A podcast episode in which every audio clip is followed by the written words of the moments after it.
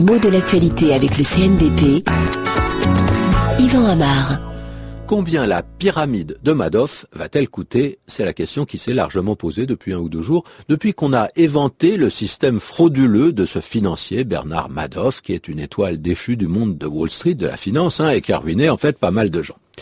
Pourquoi parler d'escroquerie pyramidale Pour le comprendre, il faut savoir un petit peu comment ça fonctionne. C'est un échafaudage financier qui n'a pas été inventé par Madoff, il est vieux, hein, déjà dans les années 20, un nommé Carlo Ponzi avait escroqué des milliers de petits porteurs avec euh, de semblables promesses, c'est-à-dire des offres d'investissement qui proposaient des rapports mirifiques. Mais ça ne tient pas éternellement, même si ça peut durer, hein, parce que euh, en ce qui concerne Madoff, ça duré depuis bien longtemps. Mais pourquoi parler de pyramide? Alors, comment ça marche? Il semble que la base de l'affaire ne soit pas si compliquée. Au lieu d'investir l'argent que vous apportent vos clients, vos investisseurs, eh bien on s'en sert pour rémunérer les clients précédents.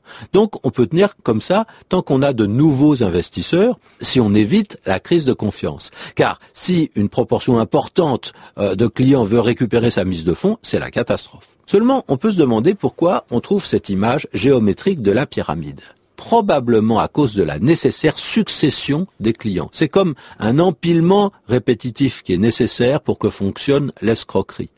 Si on veut représenter ça graphiquement, on se trouvera devant une sorte de V inversé, une figure qui a une base large et un sommet pointu. Un schéma qu'on retrouve d'ailleurs quand on veut représenter certaines données chiffrées. On parle de pyramide des salaires, de pyramide des âges.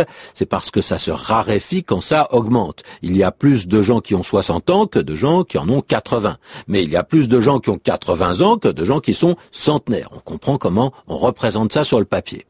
Alors attention, le premier sens du mot pyramide est différent parce que ça renvoie à un volume qui a une base et quatre faces triangulaires penchées qui se rejoignent au sommet. Alors les monuments construits sur cette forme s'appellent bien sûr des pyramides. On pense d'abord à celles d'Égypte, mais on peut penser à celles du Mexique, par exemple les pyramides aztèques ou même à des pyramides modernes comme la pyramide du Louvre. Le mot pyramide d'ailleurs euh, s'applique à d'autres entassements, pas à tous. Hein. On parle d'un tas de sable, pas d'une pyramide pyramide de sable. Mais en revanche, quand il s'agit d'un agencement plus organisé, plus délibéré, le mot pyramide revient. On parle des pyramides d'oranges ou de pommes euh, sur un marché, des pyramides de chaussures pour manifester, pour une meilleure intégration des handicaps, ou même de pyramides humaines quand ce sont des êtres humains qui font des figures en grimpant sur les épaules les uns des autres.